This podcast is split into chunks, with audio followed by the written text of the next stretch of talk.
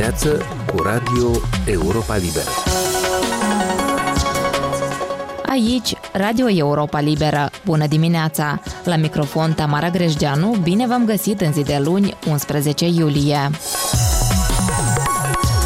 Care este tema discuției din această dimineață? Parlamentul de la Chișinău ar urma să voteze joi, în a doua lectură, proiectul de lege inițiat de președinție care facilitează confiscarea extinsă a averilor în cazul delictelor penale. Potrivit Maiei Sandu, legea actuală conține un obstacol care îngreunează procedura de confiscare a bunurilor celor care s-au îmbogățit ilicit și le dă posibilitate să-și păstreze averile prin transferul lor către persoane terțe. Așadar, deputații moldoveni urmează să examineze în această săptămână inițiativa legislativă care prevede completarea codului penal, astfel încât să fie posibilă confiscarea extinsă a averilor acumulate prin acte de corupție. Proiectul a fost discutat recent în cadrul unor audieri publice organizate de Parlament, iar colegul meu, Alexandru Canțâr, l-a întrebat întâi de toate pe directorul executiv al Centrului de Resurse Juridice, Vladislav Gribincea, care a fost necesitatea acestor amendamente. Guvernarea actuală a declarat combaterea corupției ca fiind prioritatea lor de bază. În Republica Moldova există o lege care permite confiscarea întregii averi nejustificate a oficialilor dacă aceștia sunt condamnați pentru o singură infracțiune, adică persoana este prinsă cu mită de 1000 de euro, este condamnată pentru acel 1000 de euro și dacă averea sa este de 100 de mii, iar el poate justifica doar 20, legea permite diferența să fie confiscată. Legea dată există de aproape 10 ani și nu a fost aplicată niciodată din cauza imperfecțiunilor în formulare. Se pare că această modificare are scopul de a ușura procedura de trecerea în folosul statului a averii oficialilor și nu doar a oficialilor, a persoanelor care nu își pot justifica averea în cazul în care sunt condamnați. Dumneavoastră, cum ați explica faptul că mecanismul de confiscare extinsă, existent formal din 2014, a fost de fapt unul butaforic, ca să spunem așa, și nu a produs niciun efect până acum? Adică, deși exista mecanismul din 2014, niciun funcționar, niciun demnitar nu s-a pomenit cu o avere extinsă confiscată. Așa este. Mi-e greu să explic de ce procurorii sau uh, CNA nu a solicitat până acum confiscarea extinsă a averilor persoanelor prinse cu acte de corupție. Dar este de asemenea cert că formularea care există acum în legislația penală nu este foarte clară, lăsând spațiu pentru interpretări ambigue. Și întotdeauna când se introduc uh, lucruri noi, ele trebuie să, să fie spunem așa, implementate cu voință puternică. Altfel se merge după practicile vechi. Dar imperfecțiunea legii poate de altfel fi premeditată, gândită special? Mie, mie mi-e greu să răspund la întrebarea asta. Dacă, dacă deputații nu doreau un asemenea mecanism, cel mai probabil nu introduceau. Am impresia că um, norma dată, care a fost introdusă destul de nereușit în codul penal, a fost introdusă nereușit din considerentul că persoanele care au scris-o nu au înțeles până la sfârșit în ce constă această instituție, anume a confiscării averii nejustificate a persoanelor condamnate și care ar putea să fie dificultățile practice în aplicarea acestei norme. Ce presupun explicit noile prevederi? Din ceea ce am văzut eu, proiectul, în primul rând, obligă procurorii să ceară confiscarea extinsă de fiecare dată când legea permite acest lucru. Adică confiscarea extinsă să nu fie o discreție a procurorului, vreau cer confiscare, vreau nu cer confiscare. Să fie o obligație a procurorului de, de a cere acest lucru. Doi, proiectul simplifică procedura de confiscare însăși, în sensul în că nu mai trebuie să dovedești foarte, foarte minuțios proveniența averii. Proveniența averii pretins nejustificată trebuie să demonstreze persoana condamnat. Și trei, legea de asemenea prevede că nu se concentrează totul pe bunuri concrete, ci pe valoarea acestor bunuri. Adică dacă o persoană nu își poate justifica o casă și valoarea acestei case nejustificate 100.000 de euro și persoana are în cont 100.000 de euro, atunci statul îi va lua acele 100.000 de euro din cont și nu casa însăși. De ce? Deoarece preluarea casei este mult mai complicat. Iar ce interesează statul este în ultima instanță să încaseze în bugetul de stat averea nejustificată pe care persoana a dobândit. Înțeleg, logica așadar ar fi ca autoritățile nu că să poată confisca mai ușor, ci chiar pur și simplu să poată confisca bunurile care provin din banii dobândiți pe căi ilegale. Dar, de altfel, este vorba de confiscarea bunurilor provenite doar din acte de corupție sau și în urma altor infracțiuni? Nu, norma modificată nu se referă doar la actele de corupție, dar motivul pentru care s-a intervenit cu această modificare a fost terminată de inacțiunea în cazuri de corupție. Norma dată se aplică și, spre exemplu, în cazul persoanelor condamnate pentru contrabandă. În cazul în care o persoană este condamnată pentru contrabandă și persoana are averi pe care nu, le poate, nu le poate explica, statul poate prezuma că și celelalte averi au fost dobândite prin contrabandă. Vom reveni pentru detalii și asupra acestui aspect. Deocamdată o precizare, cel puțin pentru cei care nu se simt îngrijorați de pericolul de a rămâne fără avere agonisită. Care este diferența dintre confiscarea extinsă și confiscarea specială? Confiscarea specială, asta sunt bunurile obținute din comiterea infracțiunii concrete. Adică, dumneavoastră aveți o rudă care a fost prinsă cu uh, o mită, de exemplu. A luat o mită o mie de lei. Acești o mie de lei se confiscă în favoarea statului. Asta se numește confiscarea specială.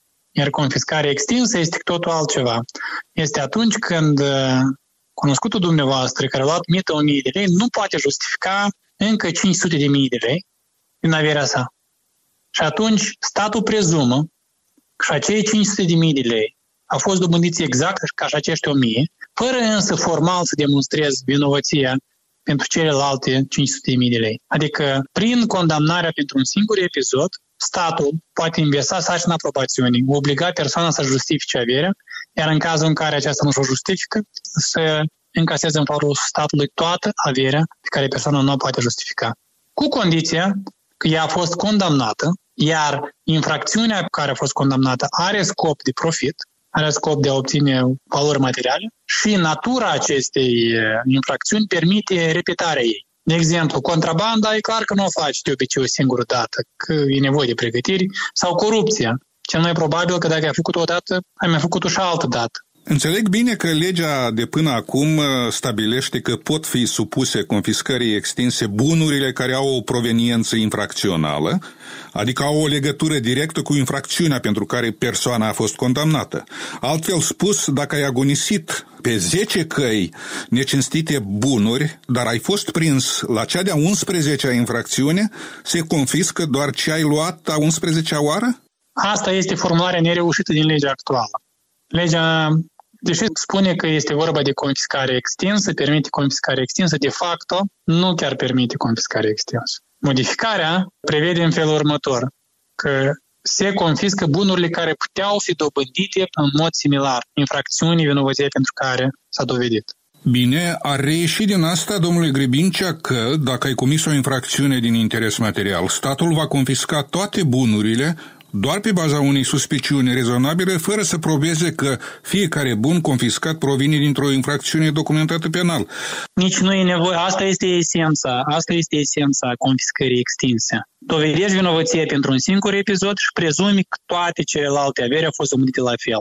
Asta este esența confiscării extinse. Dacă ai dovedi fiecare episod în parte, acest lucru este practic imposibil, fiindcă nu poți prinzi o persoană de 25 de ori luând mită, că persoana este de obicei eliberată din funcție la prima încercare de a face acest lucru. Adică evalua infractorului și ce a dobândit pe căi legale, cinstite? Atât timp cât uh, îi revine persoanei să dovedească de unde a obținut la aceste averi. Și e, mult, e destul de simplu. Dacă persoana a obținut averi din surse legale, nu văd nicio problemă ca el să uh, explice cum a obținut aceste bunuri. Și cu totul altceva, când persoana nu poate explica aceste bunuri, originea acestor bunuri. Atât persoana, dacă persoana nu poate în mod credibil explica originea acestor bunuri, atunci intervine confiscarea extinsă și se confiscă toată averea nejustificată. Legea, noua lege ar putea avea efect retroactiv? Da, legea, legea penală actuală, de fapt, nu introduce nimic nou nu introduce o sancțiune nouă, doar clarifică o normă care există în legislația Republicii Moldova din anul 2014. Adică ea se va aplica pentru toate abaterile care au, avut, uh, care au fost comise din 2014 încoace. Adică pentru, pentru abaterea dacă persoana a fost condamnată pentru o faptă care a fost comisă în 2014 încoace. Adică, practic, la toate faptele penale, hai să spunem așa. Deci în cazul judecătorilor, procurorilor, de exemplu, în timpul evaluării lor, li se va putea, cum să zic, uh, aduce aminte de aceste păcate din trecut. Nu chiar, nu chiar. Aici trebuie să facem o distinție. Pentru ca să aplici confiscarea extinsă, este nevoie să condamni persoana pentru o, un capăt de acuzare. Adică persoana, polițistul, este prins cu mită de 200 de lei sau vameșul este prins cu mită de 200 de lei, el este condamnat pentru această mită de 200 de lei, între timp se face evaluarea averii sale și se constată că din veniturile legal obținute el nu putea să obțină averea sau 80% din averea pe care o are. Da? Și atunci cea 80% se confiscă. Dar pentru ca să confiști, trebuie întâi să-l condamni pentru luarea unui episod de mită, ca să poți inversa sarcina aprobațiunii. Adică persoana se găsește vinovată și dacă este condamnată de un judecător, atunci deja se investează sarcina în privința averii și cel condamnat trebuie să demonstreze că averea sa este legal dobândită. În caz contrar, va rămâne fără avere dacă este condamnat. Dacă persoana nu este condamnată, confiscarea extinsă nu poate fi aplicată. Dumneavoastră ați avertizat încă de la lansarea inițiativei acestor amendamente că graba este contraindicată aici, întrucât orice lacună va avea efect de zădărnicire a procesului de confiscare a averilor obținute ilicit. Ați mai spus că persoanele vizate în primul rând de acest proiect, demnitari, judecători și procurori, vor apela la avocați foarte buni și scumpi care vor folosi abil orice defect al legii, lege care, mai spuneați, trebuie să fie aproape de perfecțiune. Este în varianta de acum? Legea a fost modificată considerabil de la înregistrare în Parlament până în ziua de astăzi. Nu există o lege perfectă, Trebuie totuși ca aceste riscuri care există să fie evaluate și reduse la, la maxim. Înțeleg, dar ce vă deranjează poate în modul în care au fost, uh, sunt formulate aceste amendamente? Proiectul pe care l-am văzut până la audiere este mult mai reușit decât uh, versiunea inițială înregistrată în Parlament.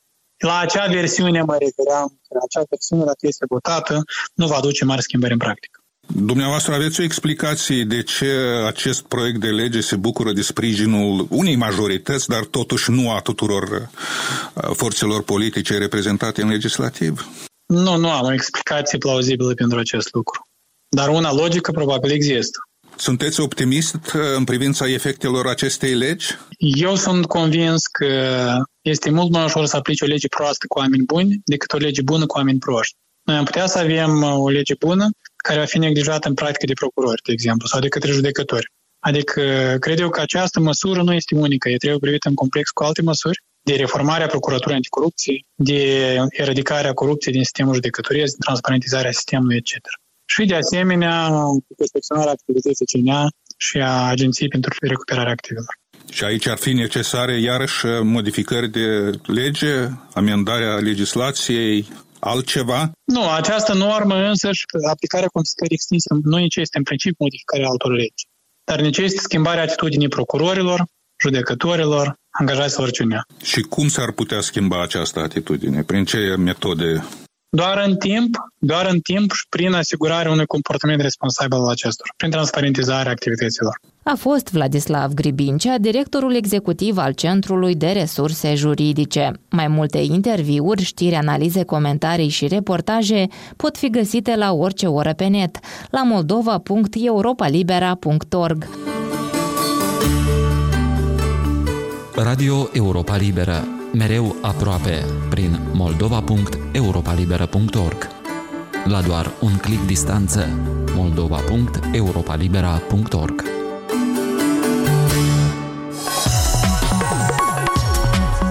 Doamnelor și domnilor, aici se încheie emisiunea noastră matinală. Eu sunt Tamara Greșdeanu, vă mulțumesc pentru atenție și vă doresc o zi plină de spor în continuare. Puteți asculta emisiunea noastră pe posturile de radio obișnuite, dar este accesibilă mereu pe internet, la adresa moldova.europalibera.org, rubrica Radio. Vă mai recomandăm să ne urmăriți pe Facebook, Instagram, YouTube, alte rețele și platforme. Aici e Radio Europa Libera.